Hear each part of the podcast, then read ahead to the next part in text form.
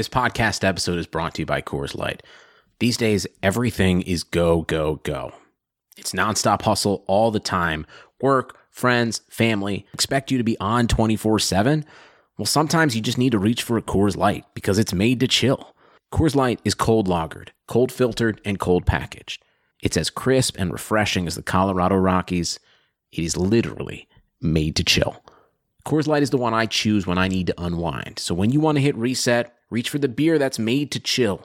Get Coors Light in the new look delivered straight to your door with Drizzly or Instacart. Celebrate responsibly. Coors Brewing Company, Golden, Colorado.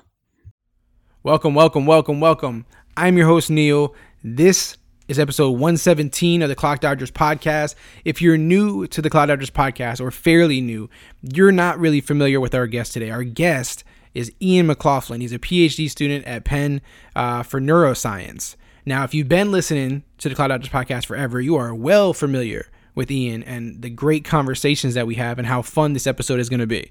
If you're not familiar with him, then you need to get familiar. You're about to get really familiar, but beforehand, I know when I listen to podcasts, I always like to look up the guests if I don't know who they are. You know, I'll search them on Twitter or I'll see if they have a podcast or I'll kind of see what they're doing, right? So let me give you Ian's uh, Twitter handle so you can follow him on Twitter, which is underscore anthropoid.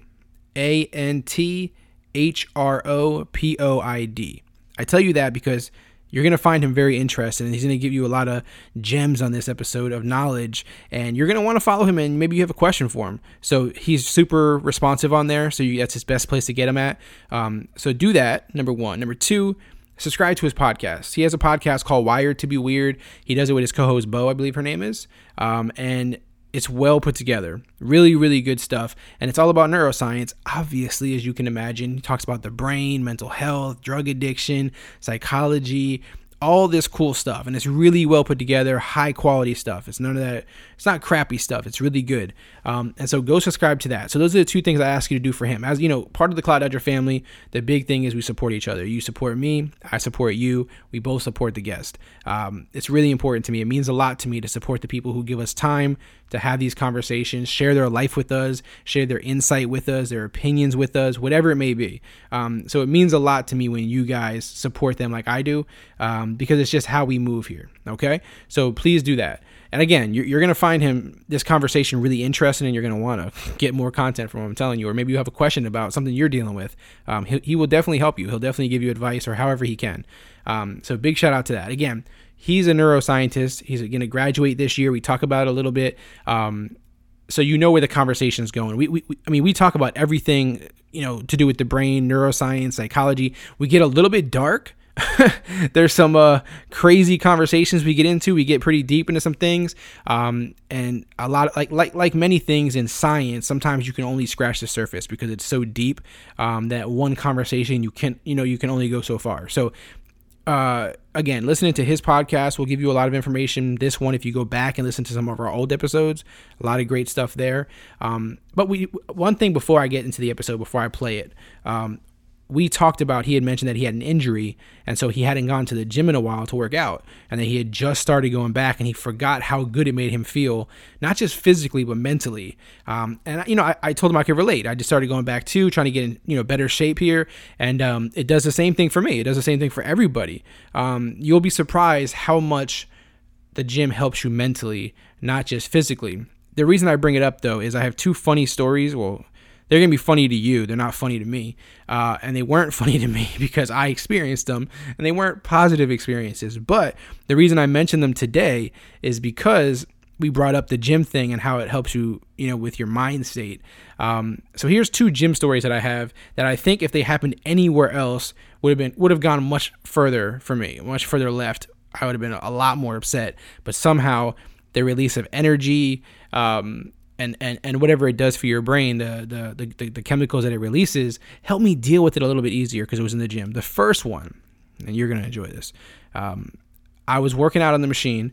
And of course, you guys know how it is when you go to the gym. You bring a water with you, or some people bring a whole gallon jug of water, um, your pre workout, whatever you bring, right? And I have my water and I'm sitting there working out. And I, in between reps, I go to take a sip of my water and I realize as soon as it hits my mouth, right? I didn't even swallow the, the water yet. Um, pause. But when I when it hit my mouth, I felt it warm. And I was like, wait, my water was cold though. So I look down and I see my bottle of water, you know, sweating because it's cold inside and it's feeling the hot temperature outside. And then I see the bottle of water in my hand and I go, oh, fuck, this isn't my water. This isn't my water. No. Why did somebody leave this water here? Why? So now, anyone who knows me well, I freaked out. I ran to the bathroom. I spit the water out. I start rinsing my mouth out. I'm like, oh man, I'm gonna die. I'm gonna die. I'm gonna. This person was probably sick. I'm gonna catch a sickness now. I don't know what happened. What's going on here? Was, was it planted? Oh my god! I feel my throat getting itchy and closing up. Obviously, none of that was actually happening, but just the thought of drinking somebody else's water. For some people, that does nothing. They don't mind that. I know some people listening right now do not mind sharing food, drinks, whatever with people. It's not my thing. And I'm, I'm certain some people can relate. It's not my thing. So you can imagine I was freaked out by that, right? Anywhere else, I wouldn't let that go. But in the gym, I was like, okay, I'm in a good mindset right now. This this is this is a you know a shitty situation. I'm gonna have to act like it didn't happen. I just start. I kept working out, and by the end of the workout, I forgot it happened. Right? Anywhere else, I would have kept going with that. I'd have been like, I need a doctor. I need to go Google search right now. What are the effects of this? What is happening to me? So that's one situation. Again, funny to you listening, not funny to me experiencing it.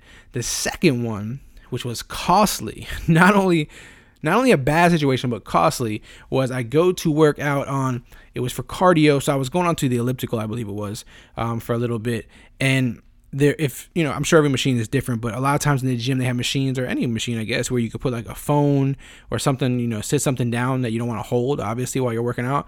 And I go to put my phone in a slot and I'm listening to music, I'm going along, and all of a sudden like the audio started getting weird like the sound it started getting like real loud and then cutting out and it was like acting funny nothing against the headphones because uh, you know sometimes headphones the wires get loose and things get funny so i'm like jiggling the, the headphones trying to get to work and it's still doing it and it's getting worse and worse like fading out completely i go to look at my phone i pull my phone out of the little slot that i had it in and it's soaking wet yes now my only hope is that this was water in the hole. I swear I hope it wasn't sweat. The possibility is always there that that was sweat. But to make a long story short, it broke my phone. My phone straight died from the from sitting in this I I don't even like saying sweat cuz it makes me want to throw up. It made me it, it killed my phone. Right then and there it killed my phone. And in a normal circumstance, I would flip. I would lose it if I just broke my 700 800 dollar phone whatever this whatever things cost right now lose all my stuff that's on there lose everything right? I work off my phone i do a lot of stuff off my phone pictures all kinds of stuff. Lost it all right there in the spot. Do you know that i continued to work out? I said to myself my mind told me the only way through this right now neil is to keep going. Act like you didn't bring that phone in here and just keep going. And that's exactly what I did. In a situation which would normally send me off the deep end, I just kept working out. And by the time I left that gym, as crazy as it sounds, I wasn't mad anymore. I wasn't mad. And I don't know if it was just exerting the energy that I would have used to be mad, if it was clearing my mind somehow and sending me these happy chemicals to my brain. I don't know what it was. But when I left there, I wasn't mad anymore. I got some clarity through the workout. And that's real. So these are just two little stories that I have, personal stories again, that may be funny to you for me drinking somebody else's water or dropping my phone in someone's sweat, whatever it was. But at the time for me, they were serious, serious enough for me to freak out. But the gym workout like pushed me through it and in some weird way mentally, you know, relaxed me of the situation to make it a little better. Of course, I'm not using for anyone who, who is thinking to themselves right now, does he still have that phone? Did he get that phone fixed? That sweaty ass phone? No, I did not. I refused to fix that phone because I was never going to put that phone in my ears. I was never going to want to use that phone thinking that was somebody else's sweat. Wasn't going to happen. it wasn't going to happen. And um, the water bottle, I did not, not that I know, swallow any of that. Again, pause, but you know, it just that it was there, man. It was a, uh, it was nasty threw me off, but the workout pulled me through. All right, guys, those are just two quick stories I wanted to share. Um, before I get to the podcast, don't forget if you're new to this podcast, the greatest thing you can do for me, the most helpful thing you could ever do is just hit subscribe. It means everything to me. You'll get a lot of great content all for free. We don't, you know, charge for anything. Go ahead and do that. It means everything to me. And the other thing is to share it. If you love the conversations you're hearing, and I promise you, there's all kinds of conversations with people from all walks of life. We are we're all about passion here. The the niche is passion. If you have passion for anything, this podcast fits you in. You're part of this family if you have passion.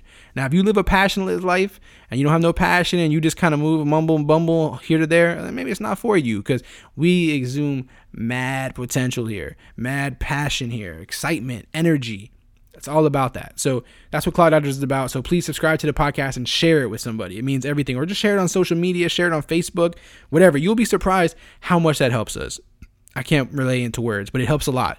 Um, and again, follow us on Twitter, Instagram, uh, Facebook, anywhere. It's at Clock Dodgers, real simple. Um, and of course, we have the clockdodgers.com, the website. Uh, we do a lot of different kind of content on there. People write about all kinds of stuff. Uh, more recently, right now, fantasy football season is about to kick back off, so we got some new guys uh, who are going to start contributing. So I'm really excited about that. Uh, and just overall, guys, I, everything is going well. Um, I, I, love hearing from you guys. You guys share your lives with me because that's the way we move here. Um, the Clock Dodgers brand just kind of exudes that uh, mentality that we're family. And so, of course, family shares things with each other. So, through Instagram, it's a lot of fun. You guys share a lot of cool stuff there with me. Um, Twitter, and I like to retweet it and put it out there and share it with the world. So, keep doing that. It's a lot of fun. We're building a lot of positive energy. So, enough of this. Let's get to the podcast conversation with Ian McLaughlin. Again, he's a PhD student at Penn in neuroscience. You're gonna love this conversation. I love you guys. I'll catch you on the other on the other end. I got an outro for you guys. Um, just dropping some more, you know, some more some more stuff we gotta drop. But other than that, guys, I love you. Stay blessed. Let's get to the conversation. Cannot play with him. Cannot win with him. Cannot coach with him. Can't do it. You play to the game. I mean, listen, we talking about practice, not a game, not a game, not a game. We talking about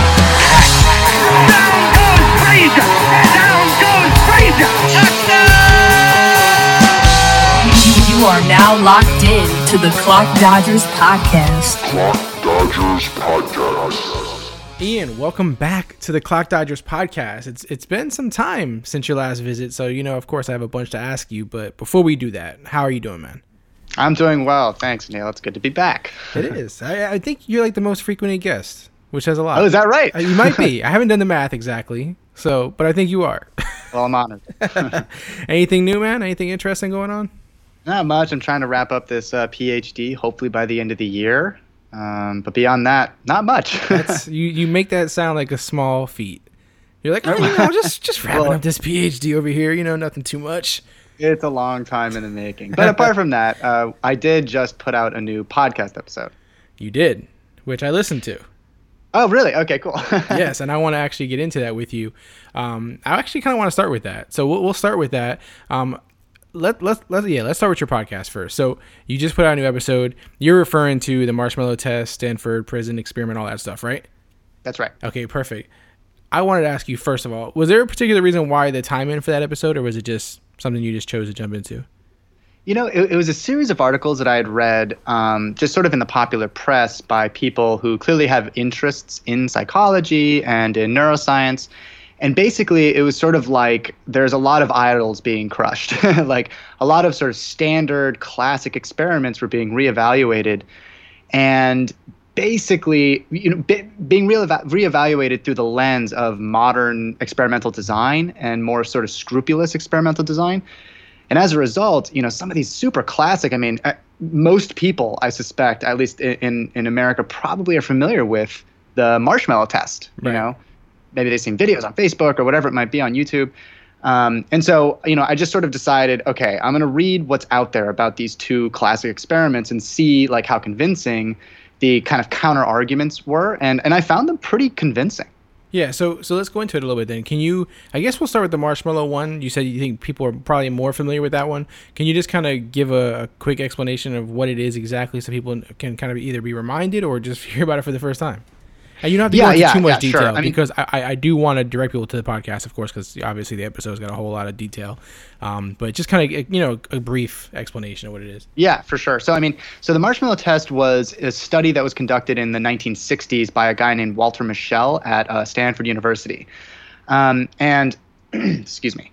And um, so, you know, a, a lot of the articles that evaluate the origins of the study go into like Walter Mischel himself um, and like who he was as a person and how that kind of related to the theme of self control. And um, the reason that you know this these um, biographies basically of him were interested in self control is that the marshmallow test basically is designed so that you put a, a young kid in, in a room like a you know a laboratory condition, and in front of you know around four years old, let's say, and in front of them you put a plate with some kind of treat. Oftentimes it was marshmallows, but not exclusively marshmallows. And they were told by um, the the researchers, okay, you can have this treat right now or you can wait some amount of time half an hour an hour or so whatever it might be and we will double the treat if you don't eat it. So if you wait if you what we call delay gratification you'll get double the reward. And so the study and, and basically you know they, they showed the the import the importance of this study was that they showed that the kids that were able to make the kind of maybe the rational calculation of okay if i wait just a little bit i'll get more reward. Right. those kids they tended to experience better outcomes in their life. They tended to you know uh, uh, make more money. They tended to you know uh, achieve sort of more sort of broadly professionally. Um, they also tended to have like better physiological health related outcomes. Um, and so this was, you know, hailed as this kind of amazing insight that ah, we've discovered something fundamental about human biology that we can test so easily. But since the study came out, and, and the guy, you know, the guy became extraordinarily famous. He still he is extraordinarily famous. Um, but since that study came out, subsequent studies have basically shown it's not quite that simple. That's interesting because you know when, when, when you when you- what, what you just said as far as what he did and everything, it like for for someone like me who's not trained in any of this, no expertise, it sounds good on the surface. Like it sounds like that's believable. Do you know what I mean? Um, Absolutely. Yeah, yeah. I mean, uh, so much of this is so intuitive. I mean, I feel like we've all grown up with all of these as sort of like a given. Right. Exactly. Yeah, and so and so fairly recently, I think actually maybe the end of last year, maybe actually this year, 2018, um, a study was published in uh, Psychological Science by uh, Tyler Watts, Greg Duncan, and, and just you know a couple others. A partnership between NYU, New York University, and UC Irvine. Um, and so basically, they they you know to sum up a lot of their work, um, they did find that early delay of gratification did correlate with positive scores later on in, in life. In other words, the kids that could stave off the reward until they could get double. Um, but it was a bit more complicated, um, and this was likely due to a couple of things. So um, first, the sample of children in that early study, that you know 1960 study, they recruited kids from families, all of whom had ties to Stanford University, right? And so Walter Mischel, if you remember, is a, was a professor at Stanford University at the time. Right. And you know, so if you're trying to make claims about people, right, about humans, you know, not everybody is associated with a family that either teaches at Stanford University or attends Stanford University. You know, Not- it's just not- not it's the- not the best not a test group. representation of the broader population, right? yeah. Yeah. And so, and the initial study was big. It had over 60, 650 kids, right? So that's a lot. That's a huge study for at least when it comes to kids. But then the follow-up studies that measured things like SAT scores or, you know, behavioral studies, the kinds of things that I was talking about, the positive things that were associated with delayed gratification, that that number 650 got whittled down lower and lower. So, you know, it was a powerful study, but it wasn't optimally designed. And the the subsequent studies that tended you know to sort of color our perspective on what they were what they were measuring uh, were not nearly as, as powerful. Um, and so this this more recent study they did find you know some association right that you know being able to delay gratification does track with sort of general achievement later on in life but the association was significantly less significant in other words it just wasn't as strong of a correlation and then beyond that they found that you know these outcomes were very sensitive to other controls that they included in the study that were not included in the original study. Um, and so you know th- there's a bunch of controls that you know things like uh, parental income, um, you know the amount of attention that that parents give to their kids when you know researchers are around. Um, you know, sort of general educational attainment of parents, you know, just broad characterizations of like, okay, what is the environment Right. in which these kids are growing up? Um, and uh, you know, th- there's it, it's very complicated. There's there's a lot of things that they go into, and they they're very rigorous in how they control. But basically, they showed that like particularly income had a very significant effect. Income of parents, I should say, not the kids, had a very significant effect on these kids' behavior. And and it you know, there, there's there's a lot of economics research around this um, that that can perhaps uh, help us to understand why this might be the case. Um, and you know, I'm sort of tempted maybe to to, to uh, ask you what what might be intuitive to you. Although I guess you've heard the podcast, so Yeah. that wouldn't be exactly.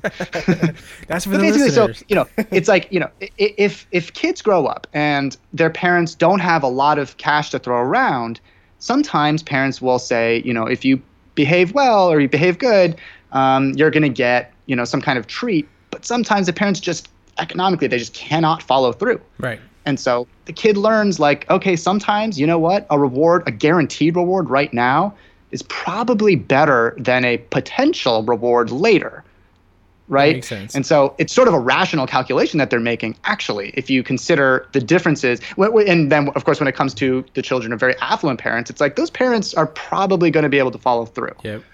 And so it, it was an interesting kind of uh, uh, uh, perspective that pure psychology research, at least of the time, didn't necessarily intuitively integrate into experimental design. So, so let me ask you this then. So, so the the new studies are kind of again, not against, but you know, not totally lining up with the original experiment. And you mentioned that he got really famous from that experiment, and still to this day, you said is really famous. What happens to him or someone like him now, though, when these type of studies start challenging what they say? Does that change anything as far as how people look at them, or Definitely, yeah. Okay. So, um, so what, what's cool about Walter Mischel? You know, of course, I've never met him, um, and, and the biography of him makes him sound like an interesting guy. Um, and and to his credit, after this study that I was just talking about came out, a subsequent study came out with him as a a primary uh, uh, with with him as a collaborator. So this was a study conducted by another group headed headed up by a psychologist named Stephanie Carlson at the University of Minnesota, and she collaborated with Walter Mischel, the, the primary scientist on the original marshmallow test, right? yeah, Um, and so th- there's this one fun thing that I like to do when, when I talk about this recent study. So um, they before they did their like their you know um, experiments, they did a survey of 350 adults in the United States, and what they did is they asked these adults to predict whether kids today would be able to delay gratification, you know, in that same marshmallow test format for as long as the kids that Walter Mischel's, you know, first initial team in the 1960s measured. So basically, are kids more or less impulsive today than kids in the 1960s? And so, before you listened, perhaps to the podcast episode, did you have a, a sort of instinct about that? yeah, I, I would think that they would be more impulsive now that they would have even less of a chance of waiting. Totally, yeah. I mean, both of us. So Bo, my, my co-host, uh, and I both kind of expected that. Um, and the adults that they surveyed, the over 350 adults, overwhelmingly predicted that today's kids are more impulsive and be less capable of delaying gratification than kids in the 1960s. But um, then they conducted a second study, right, where they actually did science, or, or let's say they did experiments, um, where they compared the original data from the 1960s um, to uh, you know, and these were the, the kids from from Stanford, to another group um, of kids in the 1980s, and then a third group from uh, of kids from the from the 2000s, right? So you got 1960s kids, 1980s kids, and 2000s kids. It's a nice time span, right? Um, and what they found was a, what what we call a linear effect of birth cohort. So in other words, there was a difference between the kids from the 60s, the 80s, and the 2000s. So there's a difference, right? So maybe it's getting they're getting worse. Actually, children in the 1980s were able to delay gratification for one minute longer than kids from the 1960s. Wow. And then kids from the 2000s were able to delay gratification for one minute longer than the kids from the 80s, and therefore two minutes longer than the kids from the 1960s. Wow. So they've been getting better. and did they did, did they come to a conclusion, or at least or what they thought was the reason for that, or did, were they just as puzzled as I am? Yeah, I mean, I think everybody is kind of uh, pretty surprised, and they haven't done they, uh, you know, I, so I've seen interviews of of uh, uh, Stephanie, and um, she's, you know, she said honestly, our hypothesis was the opposite, and we're trying to figure out, you know, we're designing experiments now to try and understand what's going on. She speculated a bit, and you know, she said first of all, parents. Um, you know, today's parents have access to a lot more just general guidance on like the do's and don'ts of raising a child than the 1960s. This is true. Um, you know, I wasn't around in the 1960s, but but um, that seems you know, probably to, Yeah. you know, uh, probably accurate, you know. um, and then, you know, she talks about the electronic devices and screen applications that, that I'm sure like all of us are probably pointing to as the culprit for making kids worse. Right. That's what I was thinking. Right. And, and but she argues probably these apps are giving kids today a lot more practice with things like abstract thought or thinking about you know representations of reality and, and representation of the, of the uh, you know the real world. And that kind of task tracks very well with um, improving executive function skills cognition you know thought processes and particularly delay of gratification. So it could be that the thing that we think is the problem actually at least in part might be contributing to kids getting better at delaying gratification Parents wouldn't believe that. I know. Yeah, I know. I, I frankly I find it hard to believe. And you know, I talk about this sort of a something I observed the day after we recorded that and, it was just it sort of blaringly obvious that like there was this kid, you know, we were having a party for a friend of mine who uh defend who g- got her PhD and uh she had a kid there, like a, a probably three year old, four year old, you know, could have been in this study. And we were, you know, it's it's a, a lab party, so we're not getting rowdy, but you know, adults drinking beer and wine and stuff, getting you know loud, having loud conversations. The kid is sitting perfectly obediently in a chair with headphones and an iPhone for like four and a half hours. Wow. yep. And yeah, so I don't know, man. I mean, you know, it, it- it's hard to tell, uh, but interesting data nonetheless. I've been that kid, Ian. I've been that kid. or a Game Boy or something like that. But I also know that party was way crazier than you're leading on to believe. But that's okay. That's okay. So, all right. So, I, like I said, I don't. Whenever I come out, you know, talk about your episode, I don't ever want to give everything away. So. We'll, we'll, we'll come off the marshmallow test. It's interesting, obviously. I want people to go listen to the episode. The other thing you talk about pretty heavily on there is the Stanford prison experiment, which, like you mentioned, people are probably less aware of. Um, but again, can we give a brief um, you know, idea of what it is exactly to kind of, you know, a little teaser here for your episode. Yeah, I mean, so so if you're not familiar with the phrase Stanford prison experiment, you might be familiar with the kind of interpretations of it because it's been used to explain everything from like uh, why it is that that there is prisoner prisoner abuse by by prison guards or like you know even like you know the um, Abu Ghraib the, the torture and prisoner abuse that occurred in Abu Ghraib during the uh, early stages of the Iraqi Iraq invasion by the United States Army. Um, and even like you know there are some philosophers that have referred to it to explain like how the Holocaust could have happened. So you know it's it's one of these landmark studies that that happened, and um, and basically it, it went like this. Um, so uh, the the okay the, the popular perception of the study is there was a group of students, college students, again at Stanford, who yeah, who were recruited to participate in a study to try and understand the relationships between prisoners and guards. Um, and so, without getting into the, what actually happened, the, the popular perception was that these kids were put into a simulated prison randomly. You know, half of them were assigned to be guards, half of them were assigned to be prisoners. And as the study progressed and had to be cut short, um, the prisoners became very submissive and the uh, and the prison guards became rather abusive sort of excessively abusive and therefore the study had to be cut short because it just went it spun out of control way more rapidly than anybody particularly the study uh, uh, um, designers ever expected.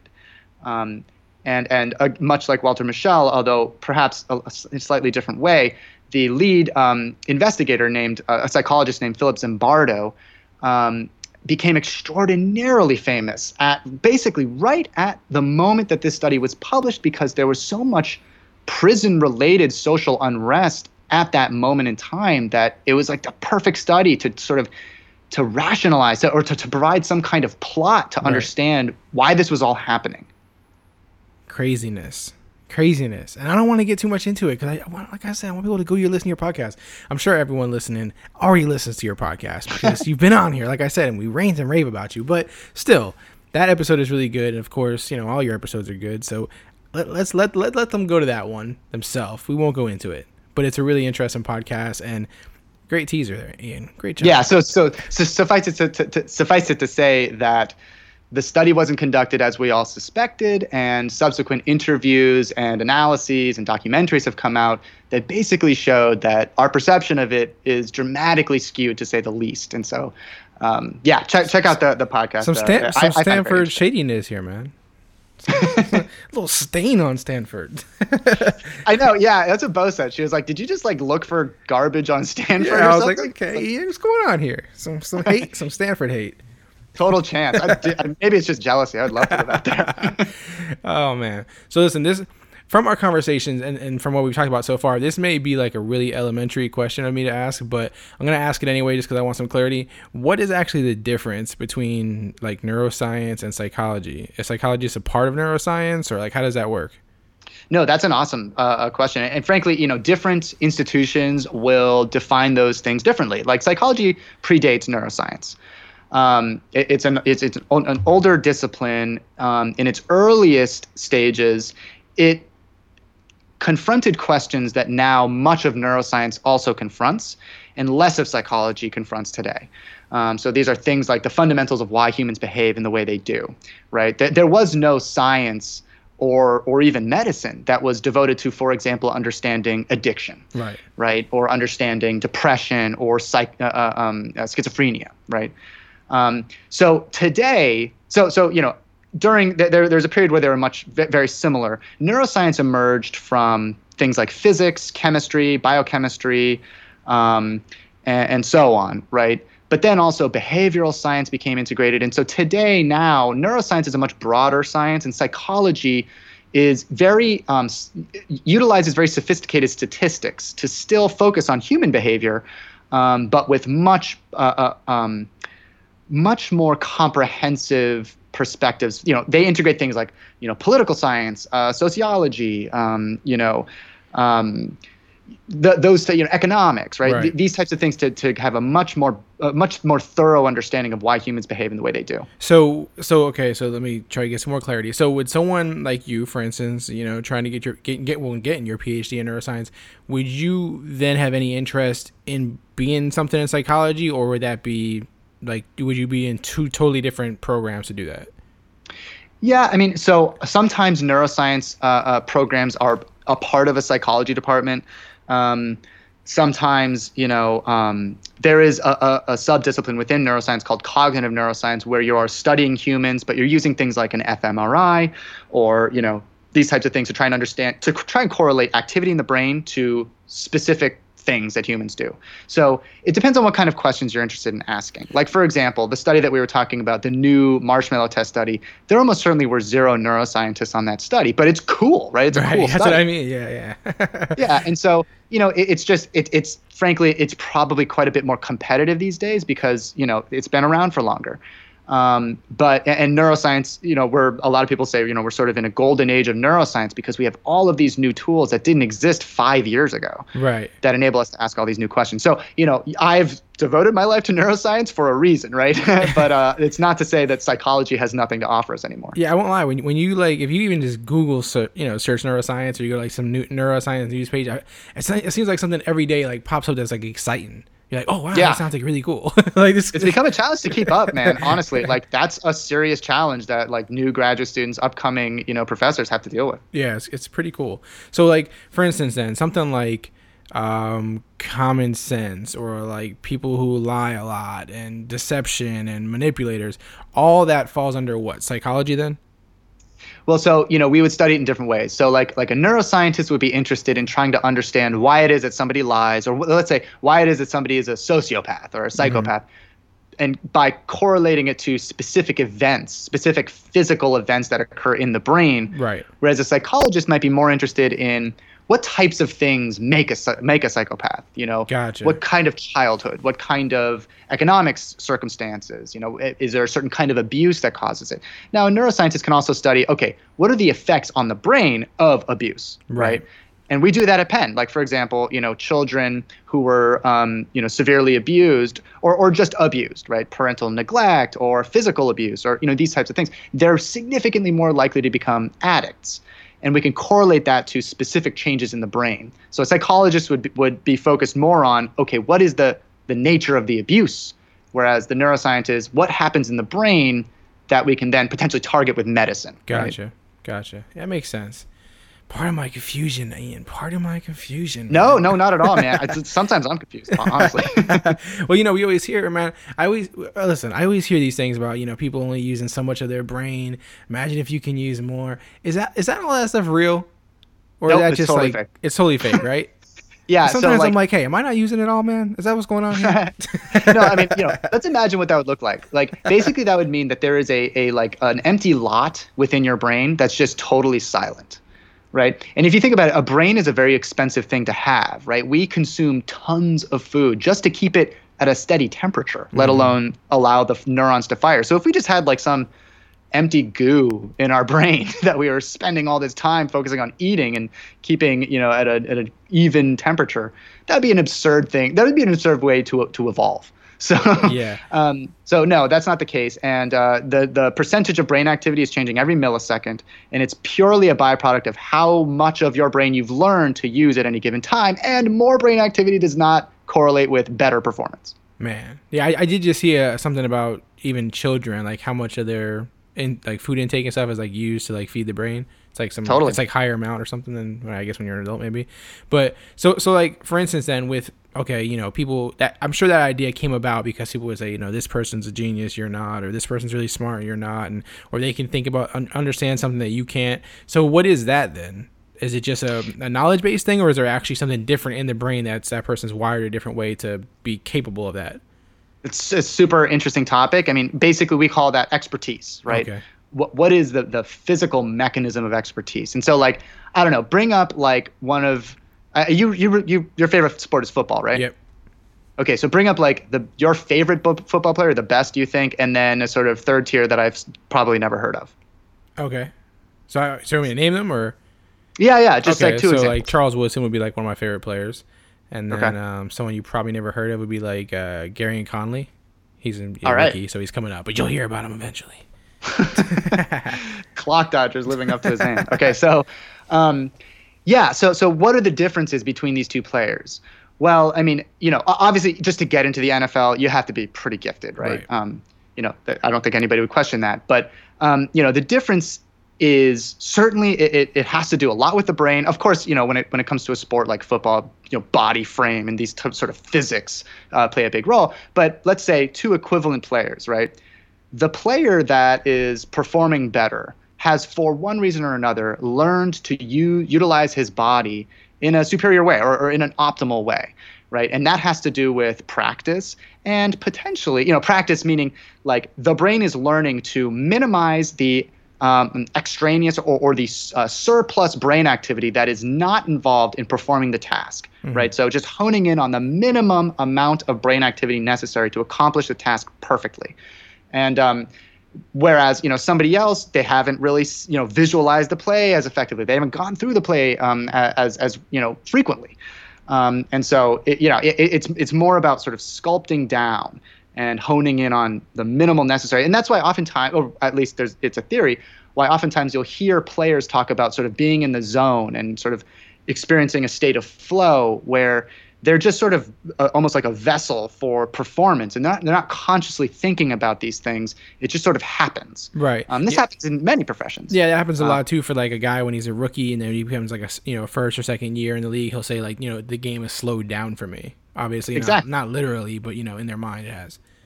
yeah and you hear this from like comedians you hear this from from you know people uh, of, of a variety of different professions and really what we're talking about is expertise Gotcha, gotcha. Expertise. I need some of it. yeah me too Brain transplants coming around anytime soon, Ian? well we thought it was going to happen at the end of last year Did we? Yeah. So did you hear about that story? So there's No. this Italian neurosurgeon named uh, Sergio Canavero, and um, for the past couple of years, he's been saying, "I'm going to be the first." He gave he gave a TED talk, of course. Uh, I'm going to be the first to ever perform a human head transplant. Um, never been successfully done with an organism that survived longer than like 36 hours. So this was quite a claim. Nobody expected him to be successful. But then he he formally teamed up with a um, a team of Chinese uh, surgeons. Um, a, a big team, and um, they were successful last year in transplanting human heads between cadavers. And so that's a bit of a disappointment because, of course, if I'm going to have my head transplanted, I don't care if it happens and I'm a cadaver. right? Exactly. I want to survive. And uh, he said he literally said we're gonna fin- we're gonna do this before the close of 2017, and alas, no head transplant has hit the press. So, uh, so uh, the people who are surprised are exactly nobody. Exactly. but hey, there's a chance. You're saying there's Yeah. a chance, Ian. Yeah, there is a chance, totally. Listen, it's in a lot of movies and TV shows, man. Now we just need to make it reality. I Totally, see it, and I'm like, you get excited about it, and you're like, hey, man, what if this happens, man? What if this happens? I can't help but think about that kind of stuff when, you know. Yeah, I mean, I think everybody was kind of kind of like optimistically skeptical. They were like, if this happens, like it'll change everything. Uh, and um, so yeah, I mean, and also also you know to be totally honest, like it's not like there's any like the brain, the body obey the laws of physics, and so given enough knowledge and precision, you can manipulate those things to successfully transplant a head. It just so happens that there's very complicated physics at play when it comes to the head and the brain. So Yeah. For, We'll for, get so- there. for, for someone like you though, who, who you know this is like your life, you know, the, the studying the brain, all that kind of stuff. Do those type of you know stories, or even the movies, or the or the, anything like that, do they get you? Do you think you get more excited about that than the regular person does because you understand more about it, or do you think you know you just get equally the same? I mean, absolutely. Like, so I think my gateway drug to science was science fiction. Um, like, I remember, you know, I started reading science fiction when I was really young, and uh, you know, early in high school, I started reading Dune. Uh, the I don't know, the, the fairly fa- if you're a science fiction dork, you're probably familiar with with Dune. It's a big, I guess they call it a space opera. I don't really know what it's called. It's a big series, um, and uh, yeah, I mean, you know, you suspend your dis- your disbelief when you're watching science fiction. Like, you know, people oftentimes uh, neuroscientists will like really hate on movies like Lucy or um, you know Ghost in the Shell or uh, you know um, what is it Limitless, and it's like yeah, there's a good reason. Like they, they made some pretty simple errors that could have very very easily been you know corrected by even like a, a college graduate in, in neuroscience or psychology. um, but you know, okay, so fine. They're not neuroscientists. They are artists, right? They're telling a story, and usually the story isn't like, well, "It'd be so cool if we could just like be geniuses." usually they're trying to communicate a message of some sort, right? Um, usually social criticism or, or something like that. And so, yeah, I mean, I, I totally dig it. You know, they didn't have to say we only use 10% of our brain, and so if you take this pill, you can use 100%. right. not have seizures. yeah, like they didn't have to do that. But you know, still the the idea is cool, you know, Yeah, and it's totally possible, you know. Definitely. Yeah, I just figured you probably would nitpick at it and stuff, you know, like, oh, that's not true. Yeah, like Neil deGrasse Tyson when like science fiction comes out, he's like, Yeah. "This is why it's wrong." exactly. he always does that. Yeah, it's pretty cool. Um, so I know it's like a, a highly debated topic, and within your field, obviously, you know, also, you know, when you do the um, periscopes and stuff, a lot of people ask you about it. But what are your thoughts on free will, man? oh wow. I wanted to okay. go. I had to go there with you. Just have to spring this on me. Just spring it on you. Well, I mean, okay, that, that's a very deep topic. I haven't even covered that on the podcast because it is it's fairly controversial topic, right? It is. Um, and you know, okay, so man, yeah, it's it's funny that you bring this up now because like there's some papers that have come out. There was a paper that came out, ah, what was it like like a month ago, um, and it wasn't a research paper. It was essentially an evaluation of some of the early studies that were that are referred to when people make the argument that free will does not exist, or at least the popular conception of free will doesn't exist. So these are studies condu- conducted by a scientist by the last name of uh, Libet. Um, and basically, he showed uh, it- so he could predict certain movements by measuring just using EEG, so just you know um, gluing basically some electrodes to somebody's scalp. He could predict when somebody was going to move before they moved. So in other words, he knew before they knew. Right. Right.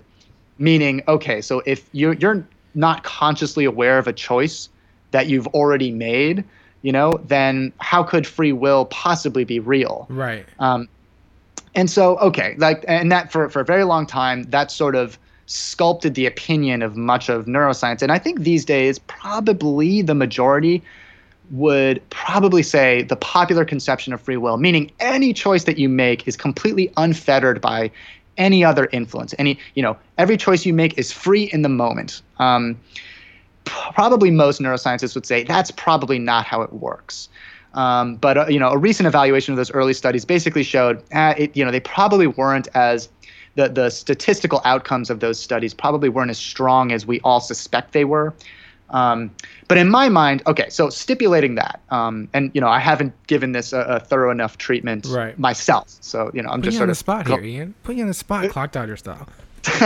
yeah, so you know, I'm, I'm just sort of like talking off the cuff here, but like in my mind, it Are doesn't really freely matter. talking you off know the cuff? That's the question.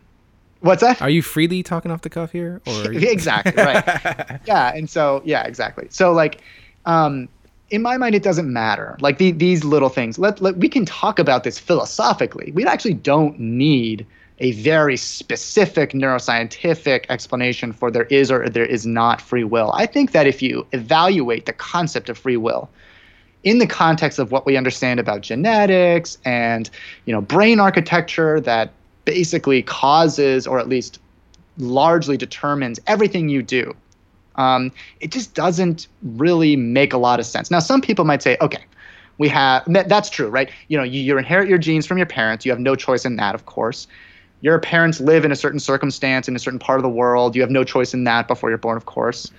And those are the things that determine, you know, everything from your favorite food to your susceptibility to alcoholism and, you know, um, opioid addiction. Right. Right. And so, you know, given all of those things, certainly complete and utter free will can't exist. You're restricted in some ways. So some neuroscientists, I think, would sort of uh, take the half measure of saying, okay, maybe we have something like kind of free will. in, in my mind, it's like, no, you either have it or you don't. Right. And um, I think, it, and frankly, you know, I've, I've at least thus far been convinced by the argument that f- what we feel, we feel like we have free will.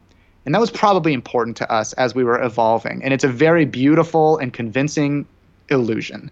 And it is an illusion, but um, it doesn't, the fact that it is, or the, the possibility that it is an illusion doesn't really change your day to day life. But it does potentially have ramifications for things like criminal law. right? Um, like, how do we deal with somebody who, for example, has sold methamphetamine to tons of people and is addicted to methamphetamine, right?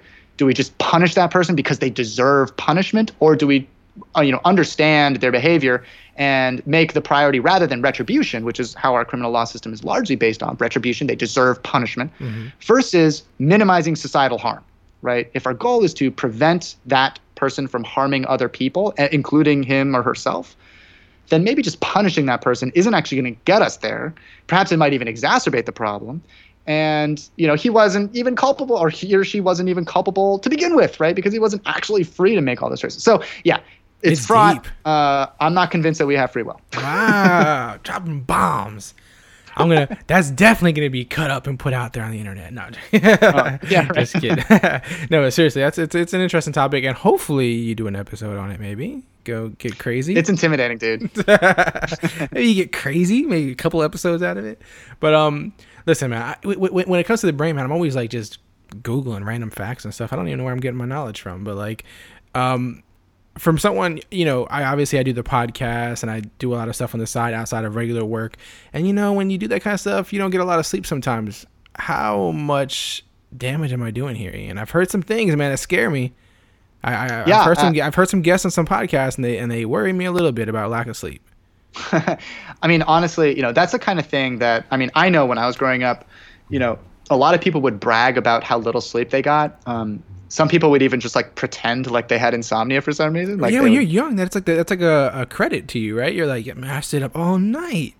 Yeah, I, and I don't really know what it was supposed to mean. Like I'm a party animal, or I'm like working my ass off. Like I'm not quite sure what the point of that was, but it definitely was the case. Like everybody pretended like they had insomnia, and then you know we would spend the night at each other's houses, and it's like, no, dude, you slept all night. Like, Yeah, what are you like who stays with the latest? Let's see who can stay up the latest.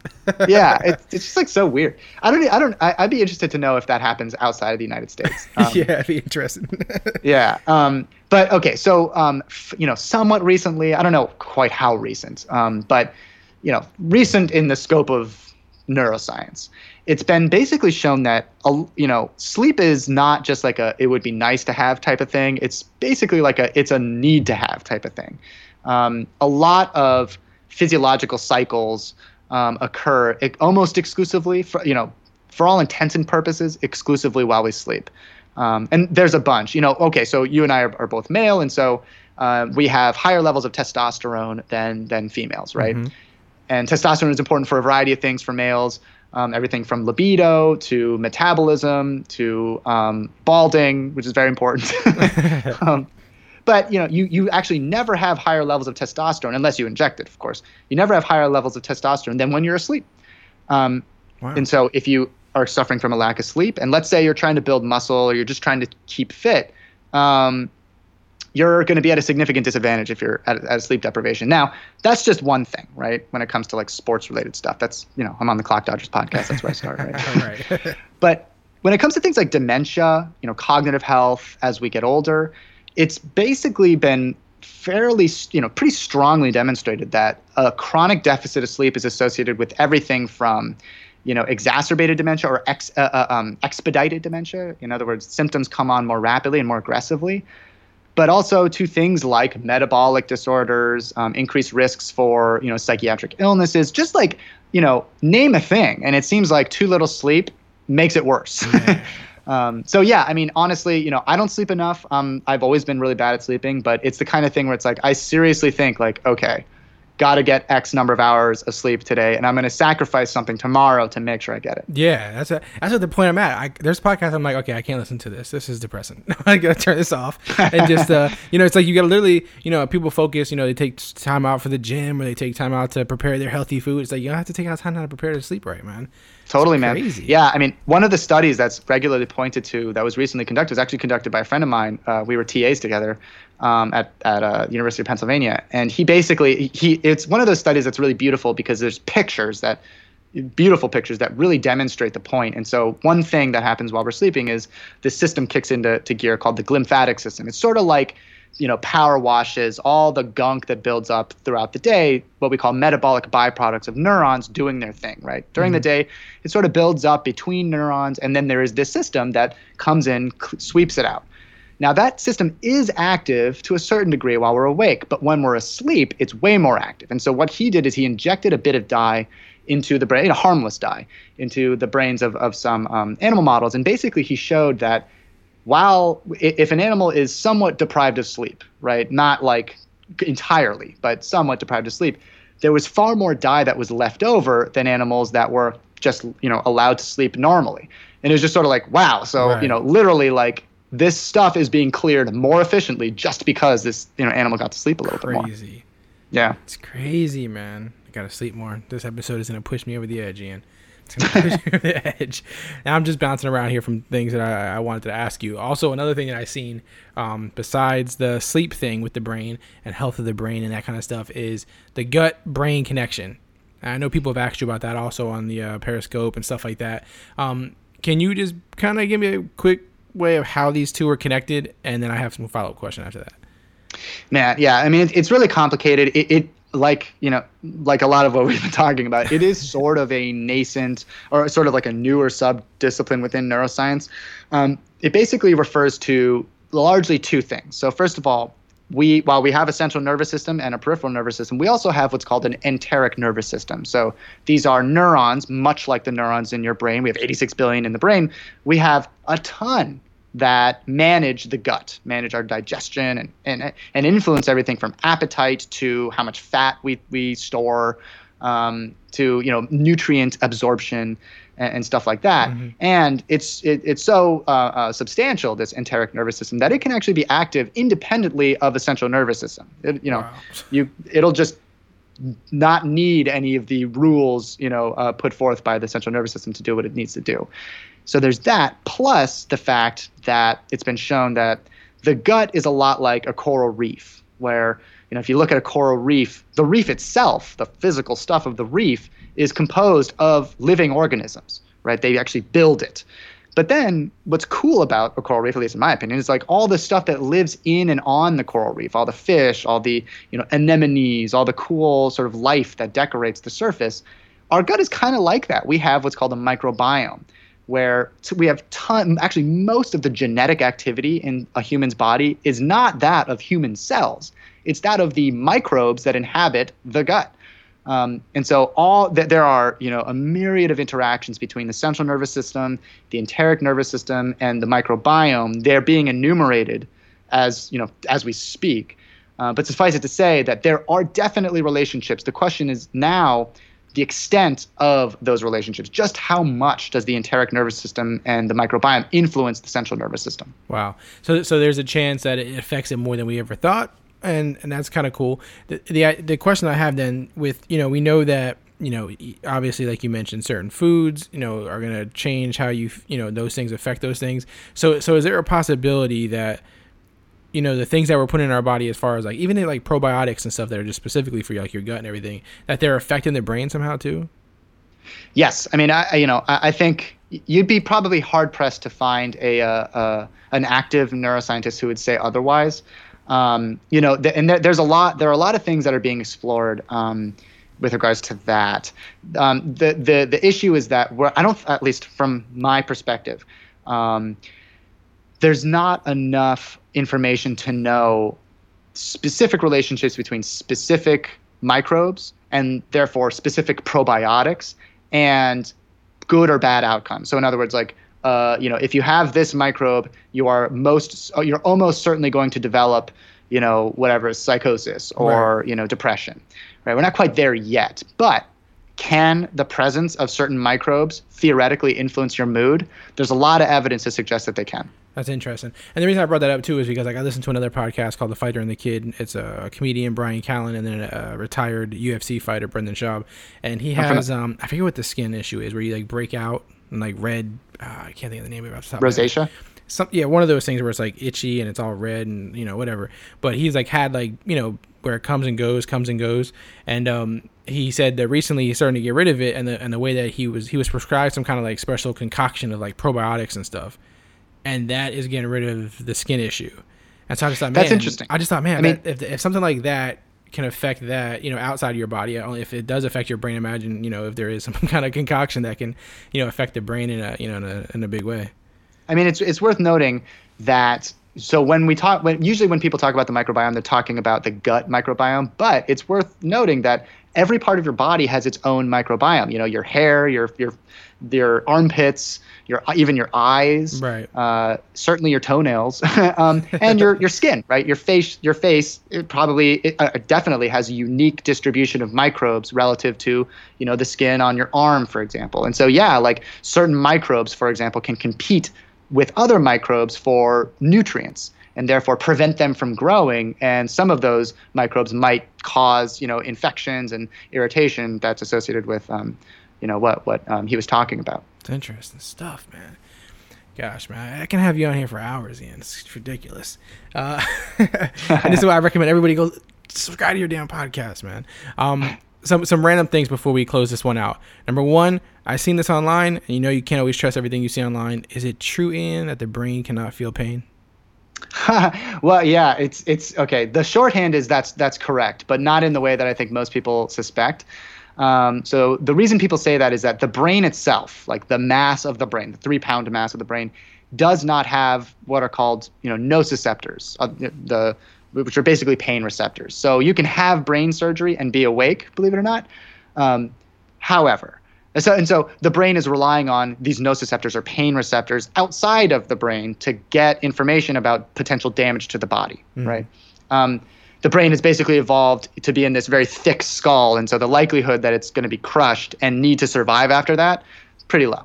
Um, and so, um, but that said, without a brain, there is no sensation of pain, um, and pain is insignificant. So, I, you know, I say that because uh, pain is uh, chronic pain, and how we manage pain in the United States is becoming a very, very serious issue, um, particularly in, in the context of the opioid overdose epidemic. Yes, huge Um, issue. Yeah, unprecedented numbers of people are dying at a rate that's unprecedented. Um, yeah, that's that might be the next topic I cover, but um, uh, in any case, yeah. So pain has an emotional component to it, and then of course like a somatic, you know, an ouch component to it. Right. And both of those are encoded in the brain, but the brain itself does not feel pain. That's Does that make sense? weird. It does make sense. It's weird. It makes sense. weird. So you Yeah. and you mentioned people can have brain surgery and be awake. Like, does that actually happen? Yeah, man, it happens all the time. Um, Wow. And so, uh, so for example, yeah, like there are videos on YouTube uh, that I showed to a, a class of college students, and they were just like, "What?" There, there's a there's a video of an opera singer, and gosh, this was a while ago, so I'm forgetting if it's male or female. I believe believe male actually. He's an opera singer, right? His life, he's trained to that develop that kind of expertise that we were talking about to be the top of his game. In this case, opera. um, and he relies on his ability to sing, and singing's not easy. Um, and so the neurosurgeon had him be awake, not only be awake, but actually sing during the surgery. And to he and he asked him to do that not just to be some kind of weird neurosurgeon, although maybe he was, but to make sure that he didn't destroy any parts of the brain that were involved in singing. So if he can continue singing while he's doing the brain operation, you can be pretty confident that you're not screwing with any parts of the brain that are, you know, n- absolutely necessary to sing opera. That is nuts. It's That- surreal to watch, man. that is crazy, and that's on YouTube. Yeah, I'm pretty sure it's on YouTube. I I, mean, gonna look I- that up. you know, it's not my private done. collection of videos, so I'm pretty sure I got it from YouTube. oh man, private collection. Um, so listen, give me one fact or or something here that um, that you feel like people should know about the brain or about neuroscience or anything. Just something that you know you want us to think about more. Um, Sure, I know, and your podcast is great for this, obviously, because I'm sure you're going off of things that you want people to, to discuss or think about. But it's just just one thought right now that you have. No, I love it. Yeah. So th- this is another topic that I actually I covered a little bit on the podcast, but I want to go deeper. Um, so um, there is this company called DeepMind. Um, I believe it's now owned by Google, or I guess Alphabet. Um, What isn't? and yeah, right, exactly. uh, yeah, and um, unfortunately, this company might give birth to Skynet. So Oh. They're working on artificial intelligence, and um, you know, it, it's a long and super interesting. No, not that long, but it's an interesting story. I won't go into all the details, but they basically made a computer program that um, you know we, we've already had computer programs that can beat the best chess master human chess masters in the world easily right um, that's been true for a long time but computer programmers and artificial intelligence type people uh, speculated that okay we'll probably never be able to make well, well we'll, we'll either never be able to make an artificial intelligence that can beat a human at the game go which is this ancient chinese board game um, if you've ever seen it, it's like black pebbles and white pebbles, and it's sort of this interesting big board. And it's orders of magnitude more complicated than chess. And in fact, even you know all the Go masters, the best players of Go, they all um, they basically say, unlike chess, we don't have specific strategies that we deploy. We sort of do it by feeling because it's just so complicated. Um, or they say when you know we if we do accomplish a, a computer program that can beat a human, the best human at Go, um, then we that will be a significant advance towards developing artificial intelligence. Well, a couple years ago, that computer program was made. It's called AlphaGo, and Oh, it beat man. Lee Sed- uh, Sedol, who was a, a South Korean Go master, the best in the in the world. He's been called the the Go master of of the decade. Um, and the computer bro- program beat him four out of five times. Um, at the end, Lee Sedol said, uh, or, or I'm sorry, the, the person who made uh, the computer program called AlphaGo said, uh, frankly, I'm surprised that he beat AlphaGo one time. right? Okay, so not only that, right? Now they've made a computer program that can beat that first one, AlphaGo, a hundred times in a row. What? Right. Yeah, and so the way what's what's interesting about all this, beyond the fact that it's a little crazy that this is all happening, is that they basically modeled the computer program after how the human brain learns by sensing error and correcting for error, and then performing a task again, and then trying to apply that corrected error to try and perform better. Right. That's just fundamental to trying to learn how to shoot a basketball, for example. Right. Um, and and so uh, you know ultimately what these what this group is doing and it's headed up by a cognitive neuroscientist so he knows what he's doing is he's applying what we know about the human brain to artificial intelligence to make a superior intelligence at least when it comes to go and uh, the story is, is even more uh, amazing um, and uh, i plan on covering it in the near future but that is, is probably what i'd give you is that we can use what we understand about the human brain to make even uh, uh, more superior intelligences and uh, we'll see where that takes us That is that's nuts. And so like, something like that, like how, how do you find out about that? Well, actually, so the way I found out about this, so so um, there is this yearly um, conference for for the Society for Neuroscience. Um, it's actually one of the biggest uh, conferences in the world. Like over, I think last year, over thirty-five thousand people all converged on uh, Washington D.C. Um, and so, you know, it's 35,000 neuroscientists, right? It's pretty wild from all over the world. That's secret society stuff there, man. well, it's not so secret. We basically take over the city. uh, like literally, like I was in a bar. I just went to a bar randomly, and uh, I, you know, I had gone up there alone or down there, I guess. uh, on my own because I was the only person presenting from my lab. And I went to just any random bar, the coolest one I saw, you know, first. And I was literally surrounded by neuroscientists. It was like the weirdest thing. That is crazy. Um, but anyway, so I, I went to this thing and um, I presented my stuff, but and, and um, one of the keynote talks was from the founder of this company. His name is De- uh, Demis Hassabis. He's this very interesting guy, and he basically show you know went through all the motions because he was talking to neuroscientists. He made that comparison, which he doesn't often make to people who you know don't necessarily or aren't even necessarily interested in the the the um, the correlations between the human brain and his artificial intelligence program. So when you see something like that, you personally does it uh, get you excited? Does it scare you a little bit? I mean, how do you uh, look at that? You know, I, I kind of feel, I think that I probably experienced a lot of what people felt when they saw electricity for the first time or when they saw like an automobile for the first That's time. a pretty big like, deal. What's that? That's a pretty big deal. Yeah, it's like, you know, I, I can understand what's going on here. Uh, I get the basics.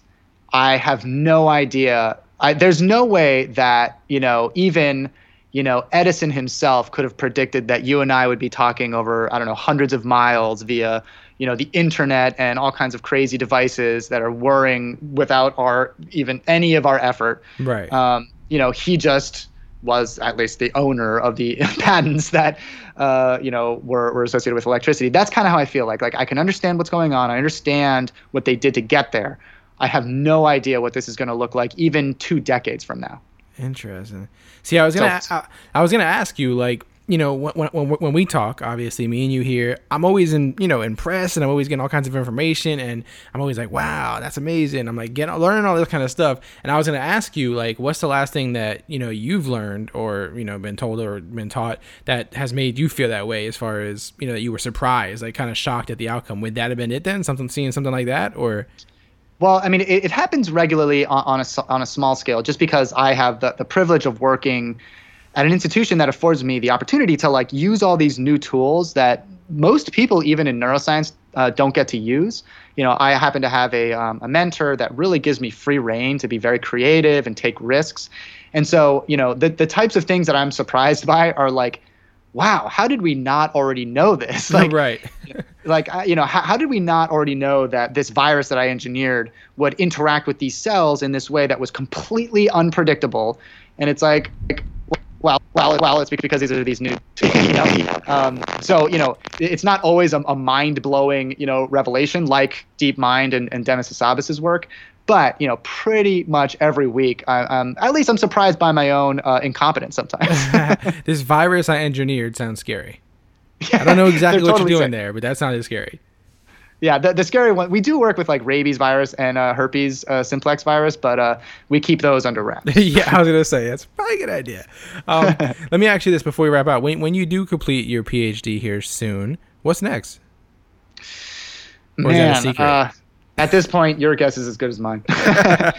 now, you know, I, I'm I'm exploring a bunch of different avenues. The reality is, you know, academic science is extraordinarily competitive, and you know, while I, I love it and I hope to be able to continue on in it, you know, I'm considering, you know, like participating in things like how we decide to fund science in the country, you know, at, at a policy level, um, at you know, at an institution like you know the NIH or uh, NIDA or, or so on. Um, but you know, it, it all kind of depends on how the next couple of months pan out. So uh, talk to me, uh, talk to me at the end of the year. That's so crazy. That's how crazy your field is. That you're like the next couple of months can change everything. yeah, pretty much. Um. So hey, exclusive uh, Clock Dodgers insight here. Next podcast episode. You know what it's gonna be yet, or you don't know? I'm debating. So it's either going to be. So we talked about the uh, Stanford prison experiment and how we learned a lot since it was conducted. Well, Philip Zimbardo, the lead investigator of the original uh, study, put out this very elaborate response. and um, Ah, so, I'm thinking maybe episode. at least a part of the episode will be you know um, basically summarizing his his reaction and then maybe my own reaction depending on where he goes with it um, but then beyond that you know um, it's either going to be a combination of a bunch of new amazing you know discoveries that, that have recently come out or it's going to be a dive into the um, o- opioid overdose epidemic and all the things that we're getting wrong about it and part of the reason for why it's getting worse not better and um, maybe some of the ideas that might make it get better. Yeah, that's a crazy thing. You know, I'm big into like music and um, hip hop, and that's something that's like really affected a lot of artists recently, um, and I'm sure for a while now. But like, you know, taking these drugs and then just dying from them. It seems kind of it seems really scary, man. And like the fact that a lot of these kids, or you know, a lot of them are young kids, they know what they're doing, and they still take that risk. They know the risk that's involved, and they still do it. It just seems really crazy, man. The opioid thing is really crazy right now. Yeah, I mean, it's it's remarkable. I mean, you know, it, it's and and yeah, a, a lot of uh, uh, uh, figures in, in music. What is? I think Demi Lovato recently uh, relapsed on on opioids. Well, uh, allegedly, I guess I, am not sure, and I don't honestly, I don't follow her music very well, and I think so. Some of the um like the the popular young rappers. Yeah, there's are, a kid um, named Lil you know, Peep that died from it recently, and there's been a few of them since then. but, Right. yeah. XXX Tentacion, Yeah. I think. Well, he, well, he's talked about it a lot. Yeah, he's passed not from that, but you know, he's t- he's it was in that drug culture sort of as well. Um, Yeah, and, and so you know, it, it's it, oftentimes it's, it's combinations of drugs, but but in any case, yeah, I mean, it, you know, th- there's a lot of things that are unique about you know the opioid overdose epidemic in this country. I mean, if we think about the last drug epidemic, it was it, it doesn't even come close to the numbers of people who are dying yearly. Like you know, I, I saw this article uh, um, that basic uh, in Western Pennsylvania, which is one of the areas of the country that's being hit the hardest by the uh, opioid overdose epidemic gas stations, public gas stations, are now changing the colors of their lights from like normal colored, you know, like white or yellowish, um, to blue. And that's because in blue light, it's almost impossible to see your own veins. oh wow, Yeah, and so this isn't, you know, because you know people have have abused opioids for a long time now, uh, for centuries, arguably, um, in public restrooms. But there's something about what's going on right now that unprecedented number, numbers of people are overdosing and dying. Um, and so, you know, it's an interesting story. It's a complicated story, and I think from a policy perspective and like how we're responding to it, it is probably just going to make it worse. Um, and so that's something that I'm really deeply interested in, but it's a complicated story, and I have to, you know, I want to make sure I, I prepare enough to, to speak competently about it. yeah, because there's a lot of different um a lot of different uh, avenues that, can, you can hit that from, right? Like like you know, obviously, like you said, what's happened in your life, you know, to get you to that point, what's going on in your brain to get you to that point, like so much different, you know, variables involved when it comes to stuff like that, right? So it's like it's a big task to take on. Absolutely, and I mean, you know, the emergence of designer drugs, the emergence of hyperpotent, um, you know, synthetic opioids like fentanyl, or you know, I shouldn't say emergence. It's been around for a long time, but it's it's much more easily available these days. And basically, you know, uh, parts of Philadelphia are also among some of the hardest hit by the um, by the opioid overdose epidemic. And you know, there have been interviews of, of people. There, there's an area of Philly called uh, Kensington, and um, you know, it's sort of notorious there. Um, and the addicts, when interviewed, they'll say, "Yeah, I know that there's fentanyl in my heroin. In fact, I expect it." Um, Yeah, and I fentanyl, mean. you know, is crazy. is just so much more potent than any other opioid that, that that's regularly consumed, and it's just becoming commonplace that that is what's in people's heroin. And then beyond that, I mean, you know, uh, just to make things even worse, fentanyl is just one of a whole family of hyper potent synthetic opioids, many of which the DEA has never heard of. Uh, they only go by letters and numbers and nonsensical sort of gibberish. And they're easily imported because they're so potent. And so, you know, this is a huge problem. And just punishing people who use opioids or punishing people who sell them, that's not going to solve the problem. It never has. And it's definitely not going to solve it this time. Yeah, and, and and stuff like that, right? Where we're talking about fentanyl and stuff like that. When those people um, die from that, they're just like going to sleep, basically, right? It's just like a like they don't they're not conscious of the fact that it's happening, right? You know it, it sort of depends but but yeah largely speaking when somebody over uh, dies fr- from an overdose of an opioid basically what happens is that generally they'll go unconscious um, and this is not you know off, they oftentimes go unconscious when they're not overdosing they you know is sort of informally referred to as nodding. Um, they sort of come in and out of, of consciousness um, oftentimes having very elaborate dreams by the way while, while they're um, asleep or unconscious. But when it comes to an overdose what happens is that they go unconscious and then because of the unique physiology because of what happens when um, the receptors that are bound by opioids what happens when they're bound they it can become impossible for them to breathe and so they die of respiratory failure while they're unconscious um, and of course that can be very effectively reversed by uh, a drug called uh, narcan um, which is becoming more and more common. So that that is a good sign. Um, where more police officers have it. More li- so- in some cases, librarians are being trained to to um, administer Narcan. Wow. It, it's scary times, uh, frankly. and, and it is because I also feel like you know again if you pay close attention to you know hip hop culture or music culture, um, it's you know it's become like a cool thing. You know, it's become like the thing. Like at once upon a time, rappers or artists talked about it, and like now they're actually like doing it like to an extreme level. Even you know recently, this guy uh, he's really popular on Instagram. His name is Boonk Boonk Gang, and um, he was doing an interview. And when he got off from the interview, he like almost collapsed and like hit his head on the wall and all this kind of stuff. And people were like, "Oh, this guy's on crazy drugs. Like, what's going on?" You know. And he actually like sent out a tweet that said, "I do drugs because I feel alone. When I'm high, I feel nothing. When I'm sober, I feel everything." And I feel like Yeah. you know it's dangerous. You know, it's a dangerous territory that we're getting into, especially kids these days with this culture that's you know coming out of this drug culture. Um, it's crazy stuff, man. Yeah, I mean, you know, people have done these drugs for, you know, eh, that's why I think it's so complicated. 'cause people did these drugs for a long time, or at least let's say they did opioids. Like I remember, you know, there was like purple drink, there was sizzurp, Oh, there yeah. was, you know, lean. You know, people talked about, you know, this stuff in the past. I, I think that there's something unique about which, uh, which specific opioids are being consumed. It's no longer just codeine, Right. which is basically the opioid that was in all the things I just said. um, it's not even hydrocodone and Vicodin, right? Um, which I think a pill of Vicodin or maybe Valium was on the cover of like an Eminem album. Yeah, it was. Um, yeah. Yeah, and so now it's like it's like these um, these you know gray market drugs like etizolam or um, or fentanyl, right, or, or carfentanil. You know, things that you can basically order on the internet, and it's it's basically impossible to track and prevent from being imported. And so, you know, we I think. And and the you know why is it that more people are doing them? Are more people doing them, or did we just not track it very effectively in the past? You know that all is very complicated. But for me, what I think is very important is that we need to address this issue on its own terms and recognize that we need new strategies to deal with this because there's no signs that things are getting better. In fact, the science suggests things are getting worse. Man, oh man, scary, Ian. Listen, Yeah. listen. we are we have gone pretty deep and sometimes dark on this episode. yeah, sorry, man. I didn't need to end no, no, no. It's totally Let's talk about fine. marshmallows That- again. That's just how marshmallows. Yeah. Listen to that episode that, that, that you did last to, to, to lift your spirits. Um, give us a recommendation, Ian. You know I always like to do this. Anything. It can be an item. It could be a mentality, a piece of knowledge, advice, whatever you want. Just a recommendation for us here. Man, okay. So recently, so I, I was injured for a pretty long time. I, I messed up my, my my trapezius muscle. It's like the muscle that goes along the side of your neck.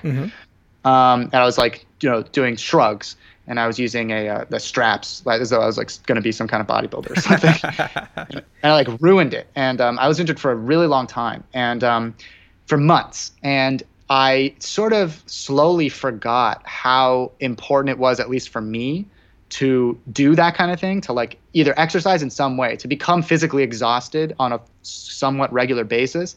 And so recently, actually, like just a week ago, I was able to get back in the gym and like, oh my God, it's like, I remember now, like why that was so important. It totally changes how I feel. And so I don't know if everybody's like me in that way, but um, I certainly forgot how important it was. And um, I think I underestimated how important it was. And maybe other more people should consider you know, if you feel like crap for whatever reason, just give it a shot. You never know. I 100% agree with you, man. I just started, you know, working out like a couple of weeks ago more, 'cause more for, you know, I got to lose some weight, man. I got a lot to go here. But um, I agree with you, man. It's like you you would think like a lot of times people make excuses like, well, how can I find time? I'm, I'm already so tired. Da, da, da. But like when you come out of the gym in some weird way, you have more energy than when you went in. In some weird way. It's like a mental, I don't know if it's a mental thing or what it is, but like you do feel way better leaving than you would think. I'm going to go in here, I'm going to hurt myself. It's going to be exhausting. But you don't come out feeling that way. It's strange. Yeah, I mean, I, I went to the gym before we started chatting. Yeah, so did I. So did I. We're both high off of fitness right now.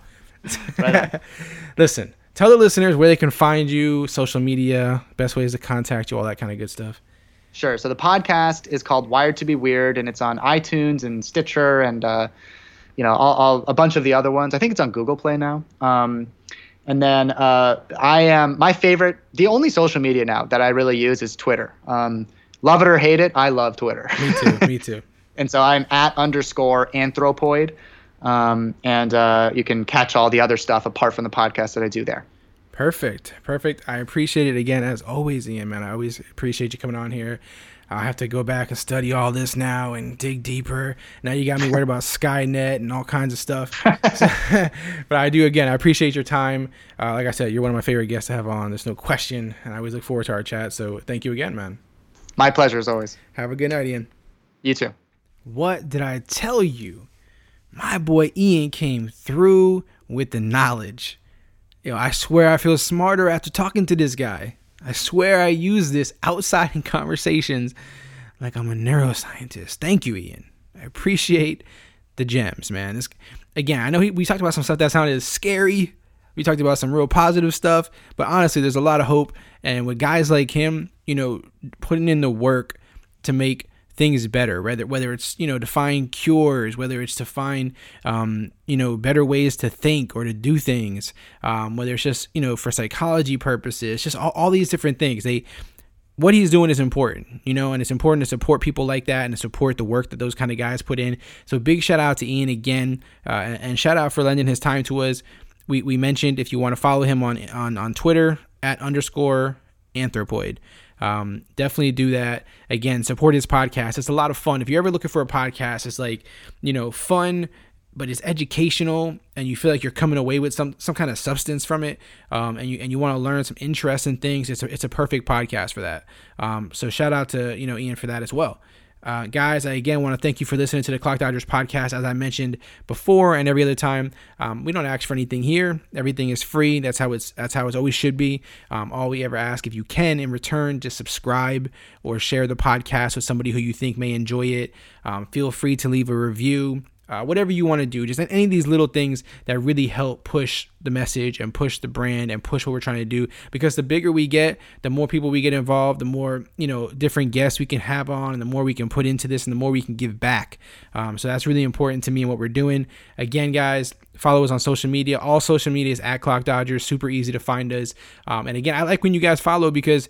Um, I always follow back. Number one, number two, I like to share stuff that you guys are doing. Um, you know, support what you guys are doing, and the only way to do that is if I if I can see it. So follow so we can do that. Um, if you know anybody that you'd like to be a guest on the that you think would be a good guest on the podcast, or any kind of topics you'd like us to get to, um, definitely uh, DM that to me or just tweet at me, email, whatever, um, whatever works for you uh, is fine. Uh, you can actually email to anything about the podcast. You can email. Uh, contact at clockdodgers.com.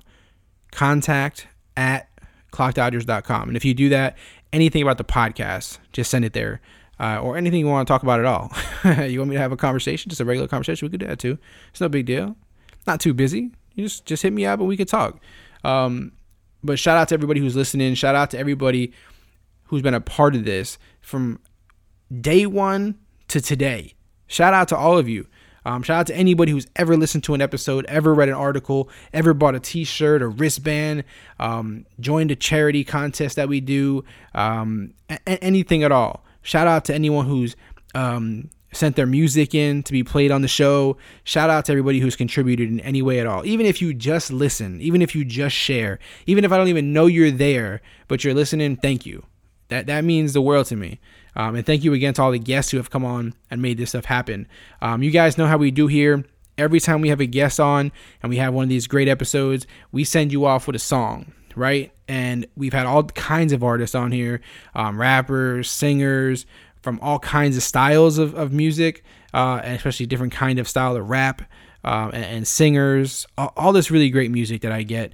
Um, and, you know, that ain't stopping anytime soon. So, shout out to the artist that we're closing this episode out with, which is V Renee. And she's a singer. Being that this is an episode that we talked a lot about the brain and mental and psychology, if you're going through it right now in a relationship, V Renee has a song for you. Don't get all emotional now because this song will bring it out of you. Um, this is a really good song by V Renee. It's called Monsoon. And again, she's a super talented singer. Um, I wanted to send out send it out on this song. I feel like it was a good vibe uh, to close this thing out on to relax our minds. We've just taken a lot of information in, um, so let's go ahead and use this um, to get back to soothe ourselves, to get our mind right.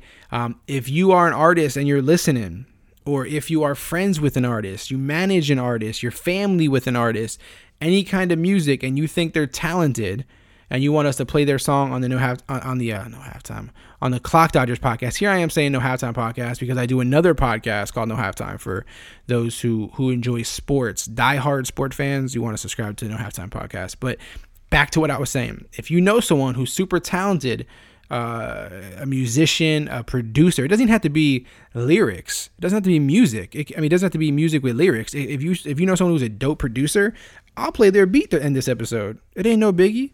Let's make it happen. You know what I'm saying? So if you know someone talented, send them my way or send me their work, uh, whatever it is. And, and, and, we'll talk about it. We'll chop it up and see if we can make that happen. Um, but again, shout out to V Renee on this song. Um, super talented singer. Let me give you her Twitter handle too, just so you guys can follow her. Another one with an underscore in the front. you guys killed me with these underscores. It's at underscore, and, I, and I'm pretty sure that's just actually I think it's two underscores. So at underscore underscore V Renee, which is the letter V, and then R E N E E. Uh, so just look her up, follow her. Um, she has other music. You definitely want to check it all out uh, on SoundCloud. You can check her out right there. Uh, big shout out to her. And again, I appreciate good music. I know you guys appreciate good music. So send it my way. Or even if you just hear an artist's music and you really like it and you just want to send me their name and I'll contact them. I'm not trying to make you put into all that work if you don't want to. Just send me their name and I'll check them out. Um, but again, guys, thank you for everything. I love you guys. This is Clock Dodger. We're family. As always, be kind, be great, keep dodging.